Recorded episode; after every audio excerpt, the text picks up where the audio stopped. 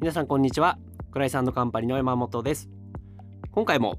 及川さんに来ていただきましてプロダクトマネージャーのキャリアについてディスカッションしていきたいと思いますよろしくお願いしますはい、よろしくお願いいたします。よろしくお願いします。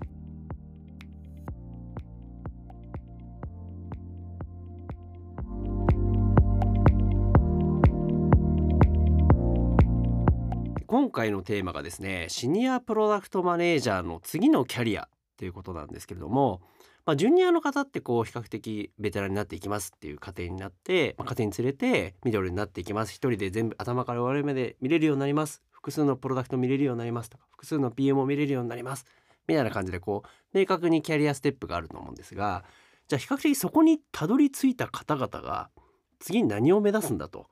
まあ、もちろん自分の興味が強いプロダクトに移っていくとかいろいろそういうのはあると思うんですがキャリアとしてこうシニア PM の後先ってどうしていったらいいのかなみたいな話をよく聞くことが多くてですねそのあたりを及川さんに聞いていきたいなと思うんですが及川さんはもうシニアを通り過ぎてレジェンド PM だと思うんですけども 全然そんなことないです。シニア、まあ、何をもってねシニアって難しいと思うんですがどうどういうキャリアのパスというか方向性があるんでしょうか？まずちょっとあの誤解を解かなきゃいけないので言うと私はとてつもなく大きいプロダクトマネージャー組織で上り詰めたことはないんですね実は。なのでその意味で言うとなんかもっとあの、まあ、日本はまだまだ少ないと思うんですけれどもそういう方々がいらっしゃるしそういう方が海外でも発信してると思うのであのもし本当に興味があったらそういう方々の、まあ、英語での発信とかも見ていただくといいんじゃないかなと、まあ、マーティー・ケーガンさんとかそうだと思うんですよね。あのインスパイアだとかはいエンパワードを書かれている、なのでそういう方々の発信もぜひ見ていただきたいなと。でその上で、まあ、私はあの途中でドロップアウトした人間でありかつ今はあの外部からいろんな組織を支援しているような立場からで言うと本当にそのプロダクトマネージャーでキャリアを積んだ人の次のキャリアっていうのはあの何でもありだなっていうふうに思ってるんですね。うんでこれ以前にあのクライアントカンパニーの塩赤汐留アカデミーでも話したことがあると思うんですけれども、まあ、一種そのプロダクトマネージャーって、えっと、一種混合格闘技みたいなものだっていう話なのであのプロダクトマネージャーを極めていくっていう道もあれば他の職種に移動していくってことも十分あるんだというふうに思います。でもっともっとビジネス色を強めて事業責任者になるような方っていうのも多く会社によってはプロダクトマネージャーのキャリアパスの先には事業責任者が一番有力なポジションとしてあるというのを明確に持っている会社もあります。と思えば、えー会社を辞め起業家になり自分の会社を持つという人も特に米国とかではたくさんあるというふうに思っています。それともう一つはあの VP of P みたいなものや CPO みたいな形でその会社の持つプロダクト組織もしくはプロダクト全体のところの責任者として、えーキャリアを積んでいくというようなこともあるというふうに思います。分かりやすいのがやっぱり VPOP とか CPO みたいなのは比較的延長線上にあるのでその位を上げていくみたいなところにイメージしやすいかなと思うんですけども逆に VPOP とか CPO じゃない事業責任者とか、まあ、企業 VC に行くとかそういうのってなんかいけるもんなんですかね？いけると思います。あのまあ、特に事業責任者はあの極めて多いパターンだというふうに思います。あの私がいたグーグルとかで今グーグルやアルファベットの CEO になってるスンダー・ピチャイっていう人は彼は、えーそのプロダクトマネージャーのマネージャーグループプロダクトマネージャーやディレクターとかっていうところからどんどんプロダクトの範囲を広げていき最後はエンジニアリングや他のものも束ねるところの、まあ、事業責任であり最終的には会社のトップになられたっていう方でこういうのは比較的多くあるというふうに思います。やっぱりプロダクトマネージャー自身、まあ、何度も言うみたいにビジネステクノロジーと、まあ、デザインクリエイティブ UX みたいなところのこの3つの掛け合わせのところですからビジネス要素っていうのは多かれ少なかれ入ってくるんだと思うんですね。でテクノロジー色が強い会社だとこの部分すごい少ないことはあるんですけれどもとはいえポジションが上がっていったならば絶対に例えばマネタイズをどうするかだとかその本体のプロダクト自身がマネタイズしてなかったとしても、まあ、やっぱり KGI 企業や事業の収益にどう影響するかっていうことを考慮した上でプロダクト作りをしていくことになると思いますので最終的に事業責任者になっていくっていうパターンは非常に多くあるんじゃないかなというふうに思います。なんか実際宇川さんがこうご支援されてる大企業さんとかスタートアップさんあると思うんですけどもそのプロダクトマネージャー出身のなんか事業責任者を探してるみたいなそういうのってあったりするもんですか？まだあんまりりないと思います。で、えっと、そもそもがやっぱりまだそのプロダクトマネージャーのいくら認知があの広がったとはいえまだそこまでそのシニアのプロダクトマネージャーの方がたくさんいらっしゃらないしあとは事業責任者を探す時に何だろうなうーんとそうですね。これいくつかの問題があると思います。大企業においてはその新規事業においてもしくは既存事業でもいいと思うんですけれどもそのコアの部分がプロダクトになっていないことが多いと思うんですね。ほう。だからまあ最近のあの前回でも出てきたプロダクトドリブンとかプロダクトレッドっていうレッドって LED の方のプロダクト主導のっていうので言ったならばそうじゃなく多くの大企業の事業はやっぱり、えー営業が主体である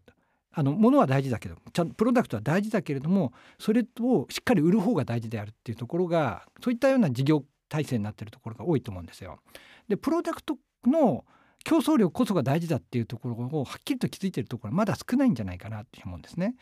なのでじゃあ事業責任者を誰にしようかっていう時にこのプロダクトをしっかり作り上げられる人育てられる人収益につなげられる人っていうのを探すというよりもしっかりと事業を作ってくれる人それで彼らの頭の中にある事業っていうのはイコール営業をしっかりと束ねられることであるというようなところのそういったマインドセットになってしまっているところが多いんじゃないかなというふうに思います。なるほど、まあ、ある意味プロダクトレッドっていう概念があるところであったらプロダクトマネージャーの人を事業責任者に据えるみたいなところが今後起きていくんじゃないかっていうことなんですかね。そう思います。なかなか我々もご支援していく中でその PM から事業系に行くっていうのは見ないなっていうところなんですけども及川さんとして考えなかったんですか？私はですねあのこんな偉そうなこと言ってるんですけれども過去においてお金の話が出てくるやつをことごとく拒否してきたキャリアを選んでいて、えー。お金の話っていうのは PL とかそういう意味ってことそうです。ですかもちろんでもこれどっかちょっと発信しようと思ってるんですけれどもそれ間違ってたんですよ。間違ってたっていうか実は PL を拒否してたわけじゃないんですね当たり前のように少なくともあのコストはちゃんと見るんですよあのエンジニアリングの方も兼ねてることとかあったりしますしエンジニアと一緒に考えることも多かったんでそもそも、まあ、今で言うならばクラウドにどのぐらいの費用がかかるのかだとか今後伸びたらどのぐらい見積もんなきゃいけないのかだとかあとは一応ピープルマネージャーでもあったので人件費がどのぐらいであり今後どれだけ採用したならばそれがどのぐらい上がっていくかっていうのが見てるんですよね。でプロフィットに関しては直接じゃないにしてもプロフィットに影響を与える、まあ、今でいうノーススターメトリックのようなところを考えちゃんとプロフィットへの貢献っていうところは責任者として見てるわけですね。だからそういう意味で言うと PL は見てるんですよ。なるほどだけれどもやっぱり私がその関わってたような時代だとか組織においてのプロフィットっていうのはイコール営業だったんですねやっぱり。うんそれもプロダクトレッドの営業じゃなくて本当の営業だったんですよ。実際足であの法人営業しましょうみたいな話だとかっていうことを考えるって話になり私はそこがあんまり得意じゃないっていうか毛嫌いしてたところがあったので、うんうん。なのでちょっとそこはもうできるだけ見ないようにしプロダクトマネージャーはプロダクト作りにフォーカスし事業責任者は別に立てましょうってことを一生懸命言っちゃってる方の立場で今若干それはまあ本当にプロダクトレッドっていう考え方がしっかり出てきてることもありここはもっともっとプロダクトマネージャーが巻き取ってもいいであろうと。まあ少なくとも一現場の人がやるのは大変なところあるかもしれないけれどもこのプロダクトマネージャーとしてキャリアを積んでいきプロダクトの方の全体を見るような人になったならばこれも法イコール事業であるって考えてもいいと思うんですね。まさにそのプロダクトレッドのプロダクト自身がお客さんを連れてきてお金を生み出すような仕組みっていうのはもうなんか全部デジタルでオンラインで完結する話じゃないですか。そうするとよく私が講演とかでも言ってるし本にも書いたようにプロダクトと事業の境目がなくなってるわけですね。うんだったらプロダクトを良くしていこうと思ったならば普通にマーケティングも営業もそういったエッセンスがプロダクトの中に取り込まれるようになってくると思うのでそういうあの視点だとか発想を持ってる人だったならば事業責任者の方になっていくっていうことは結構自然なのじゃないかな今だと思いますう。んそのセールスとか巻き込んでいくっていうのがちょっとまだ分かってなくてそのプロダクトマネージャーってやっぱりプロダクト作りをするじゃないですかでそうするとじゃあ作った売ってきてねっていうのはよくある光景かなと思っててそれじゃあダメってことなんですよね。今だからそのプロダクトレッドっていうのは営業がすごい極端なこと言うと少なくともあるフェーズにおいては営業がいらないんですよ。もう普通にフリートライアルだとかフリーミアムみたいな形でプロダクトを出しいかにネット上でそれに認知してもらうようにするかっていうのはリスティング広告出すのもよしソーシャルでバズらせるのもよしいろんなやり方があると思うんですね。 Zoom がまさに流行ったような感じですかね。そんな感じで Slack もそうだし Notion もそうかもしれないしっていうようなそんな形です。でそれ自身の時っていうのは当初営業なんかなくてもいいっていうでこれは別に営業を束ねるとかって話じゃないじゃないですか自分のプロダクトをより多くの人に使ってもらおうっていう発想の延長線上にそういった営業活動って入ってくるんだと思うんですね。なのでそこまでは確実にプロダクトマネージャーが自分の範疇として考えられるものだというふうに思います。なるほど結構プロダクトマネージャーのやっぱり範疇スコープって大事みたいな話でさっきもおっしゃってたと思うんですけどもそのじゃあ LP 作るのはプロダクトマネージャーの役割なのか PMM の役割なのかとかセールスのための資料を作るのはプロダクトマネージャーの、うん、仕事なのかどうなのかとかそこら辺って逆に今のお話だとどんどんプロダクトマネージャーがなんだろうプロダクトマネージャー以外の業務をやっていくってことにもつながるのかなと思ったんですけどそれはでも逆なんですよ実は。要はでもスタートアップで本当に社員がいなかったならばプロダクトマネージャーがやれるなら全部やんなきゃいけないです。ただ問題なのは全部やっていくとプロダクトマネージャーしかできない仕事をプロダクトマネージャーがやる時間がなくなってしまうんですね。よく聞きますねその話。なので例えば言った営業資料を作るっていうのはまあ本当にその専任の人がいるならばその人に全部任せるのが正しいんですね。で全部任せて丸投げじゃないですよもちろん一緒に考えてっていうところでここから先はじゃあ資料作り体裁整えていろいろ試してみてっていうところを委託してとパートナーシップを組んでやるって形なんですけれどもできるからっていうのはそういうのを巻き取ってしまったならば本来プロダクトマネージャーがやる仕事をその人はやらなやれなくなっちゃうんですよ。こういう話はよく聞くんですね。うん、なんか忙しいんですと。で全然お客さんに会いあのヒアリングに行ったりする時間がないですっていう話をしてえどんなこと忙しいんですかって聞いたらいや営業資料作りうんぬんって言うからそんなのやっちゃダメですよつって。でそれは他にやれる人いるでしょうと。もしくは置いてくださいと。プロダクトマネージャープロダクトマネージャーにしかできない仕事をやるようにしてくださいと。でもし本当にプロダクトこのレッドなオーガニゼーションとかプロダクトドリブンなオーガニゼーションならば他のメンバーからそう突っ込まれるぐらいになってほしいんですよ。何度も営業資料なんか作ってんのって顧客に会いに行けよと。うん、なんか営業マンよくやれることあるじゃないですか。ずっとデスクワークしてたらもう靴減り減らしてかかとすり減らして顧客先回れとお前何でオフィスにいるんだって怒られるじゃないですか。同じことを言わなきゃいけない。何でお前営業と同行してんだと。営業とそんなセリングなんていうのは営業に任せるんだったら任してお前はそうじゃなくてプロダクトのことを頭悩まして考えてでプロダクトのその顧客のペインを発見するために顧客先に行くんだったらいいけれどっていうふうに他のメンバーから言われるぐらいになんなきゃいけないんだと思うんですよね。そうなっていくと逆に事業責任者から遠ざかっていくってことはないですか？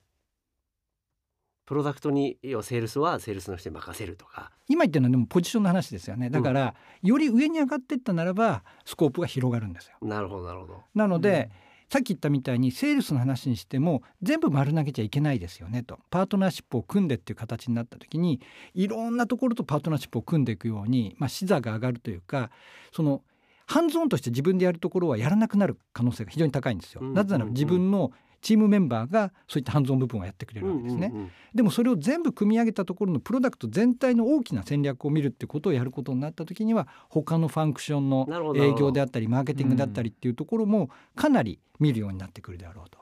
やるかやらないかじゃなくて、まあ、見るっていうところに視座を上げて干渉していくってことなんですね営業とかマーケのところも。なるほど。でも確かにそうプロダクトマネージャーだけの組織でシニアになってきた方がそうやってある意味横へのマーケとか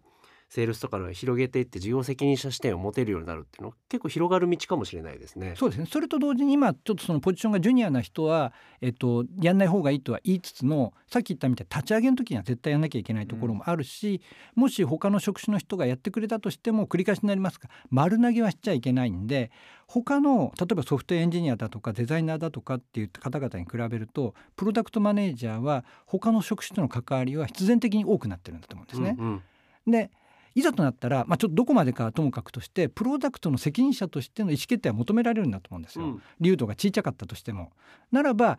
やはりそのジュニアなレベルから必然的にちょっとやはりその事業責任者的なあの振る舞いは求められることが多くなってるんじゃないかなというふうに思います。意思決定のやっぱり範囲を広げ広がっていくってことなんですかね成長していくことによって。そうですね。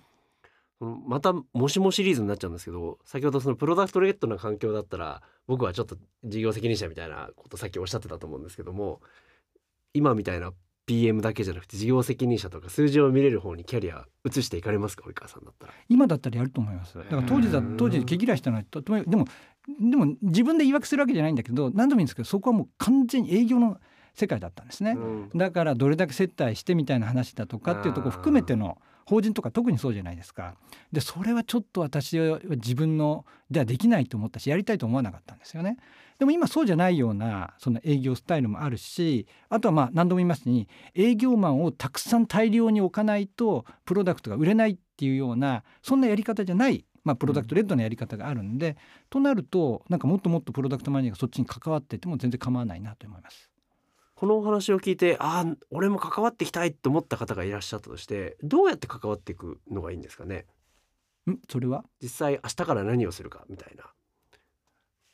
いやでも普通にそのプロダクトチームってよく言ってるんですけれどもそれって組織横断的なクロスファンクショナルなチームでありその中にマーケティングだとかもし本当にそのまま法人とかに売るものだったならば営業関係の人がいたりとかって入ってくると思うので、はいその方々の関わりって必然的にあるんだと思うんですよね。まあ、もしかしたら会社によってはそこをしっかりと境目作っちゃってるかもしれないんですけれどもできるだけその境目をなくしてその方々との関わりも増やしていった方がいいというふうに思います。マネージ範囲をエンジニアとか PM の開発組織だけじゃなくてマーケとかセールスとか CS とかそういうところまで広げていこうってそういうことを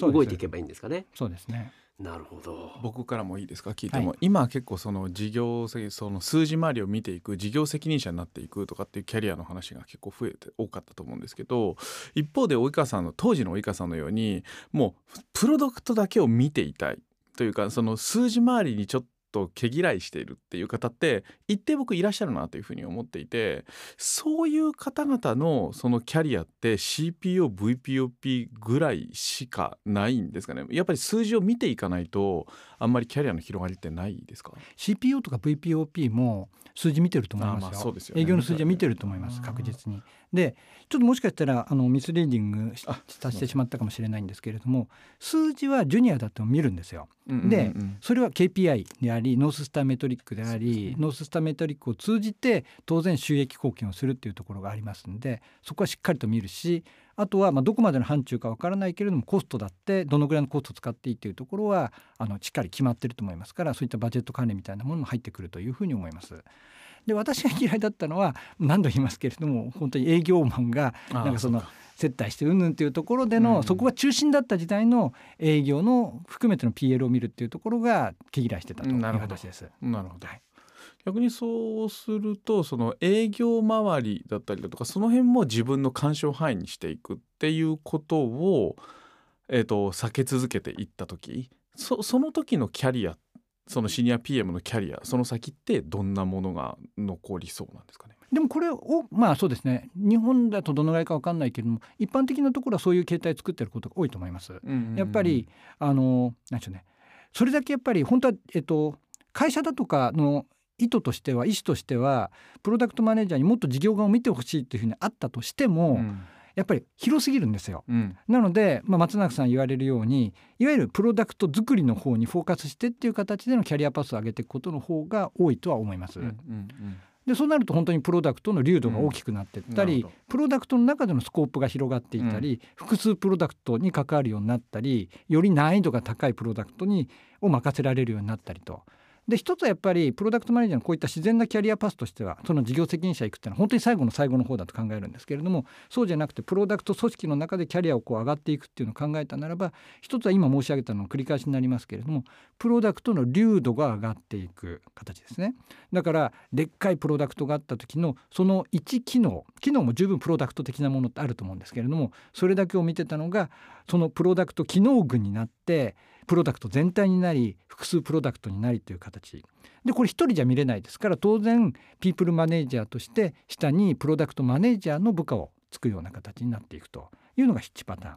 もう一つは下にこうプロダクトマネージャーを部下とは持たなくても非常に難易度が高いところに入ってくるような、うんそんな形のプロダクトマネージャーのスキルを、が高めてそういったような難易度が高いところを任せられるようなプロダクトマネージャーというこんな道があるんじゃないかと思います。なるほどありがとうございますまあ今おっしゃっていただいたようにプロダクトマネージャーの中でもそのマネージメントをするキャリアなのか難しいところにプレイヤーとして突っ込んでいくキャリアなのか、まあ、はたまた事業責任者の方にこうちょっと目線とかを上げていくようなキャリアだったりとかそういうこう EXIT 先のパスがこれからもっともっと増えていくと僕らもこうプロダクトマネージャーの方々のキャリアのディベロップメントのところをいろんなパターンを持ってなんか支援していけるのかなっていうふうに感じました。そうですねやっぱり事業責任者だとかもっと言うと起業家っていうパスはもっと日本でも増えてくるというふうに思います。うん、純粋に考えて今後順調にプロダクトマネージャー志望する人がたくさん増えてきて企業に入ったとしたらプロダクトマネージャー組織どんどん肥大化してくると思うんですね。そうするとマネジメントポジションってそんなになんか簡単に生まれないと思うんですよ。で、まあ、日本みたいに基本的にはあの長いこと勤めるっていうようなそういったようなあの雇用制度があるところですと皆さん辞められないですよね。そうするとこの大量に採用された人たちがどんどんどんどん上に上がってって、うん、まあ、順調にプロダクトが成長して本当にあの引く手あまたの状態でプロダクト組織がこうプロダクトマネージャーを採用し、えー、巨大肥大化していくならいいけどそうじゃなかった時に、まあ、なんかこの順調に上がっていった人たちはそのままプロダクトマネージャーだとしても、えっと、マネージャーになれないじゃないですか。で実際米国ではこういうことが起きているんでプロダクトマネージャーとしてどっかの企業に勤めた人っていうのはなんかもう数年で辞めることをある程度前提に動いてる人がいるんですよ。辞めて、まあ、次のスタートアップ行く俺が起業すると。僕のグーグル時代のあの同僚でめちゃくちゃ若いやつがいたんです僕よりも20ぐらい若かったと思うんですけども彼とか新卒の時に俺は3年で辞めるっつってそれで新卒プロダクトマネージャーになって本当に3年で辞めたんですよ。で起業してテッククランチかなんかのコンテスト出てトップになってでその後ちょっと分かんないですそれなりに EXIT して成功してるんですけどこういう人たくさんいるはずなんですよ。うんなんかいいですね起業のための登竜門って言うとあれですけどもなんかよく今のご時世コンサルファーム行ってから起業するみたいな人が多いかもしれないですがプロダクトマネージャーになってから起業の方がよっぽどなんか連続的な感じは 私は思っててなんかそういうキャリアというか思考される方がすごく増えてくるといいんじゃないかなっていうふうに思いました。はいありがとうございます。及川さんここまでこうジュニアの方ミドルの方シニアの方向けのテーマをお伝えしてきたんですけどもいかがでしたでしょうか？及川さんとして何かそういった方々にオープンクエスチョンで申し訳ないんですがメッセージというか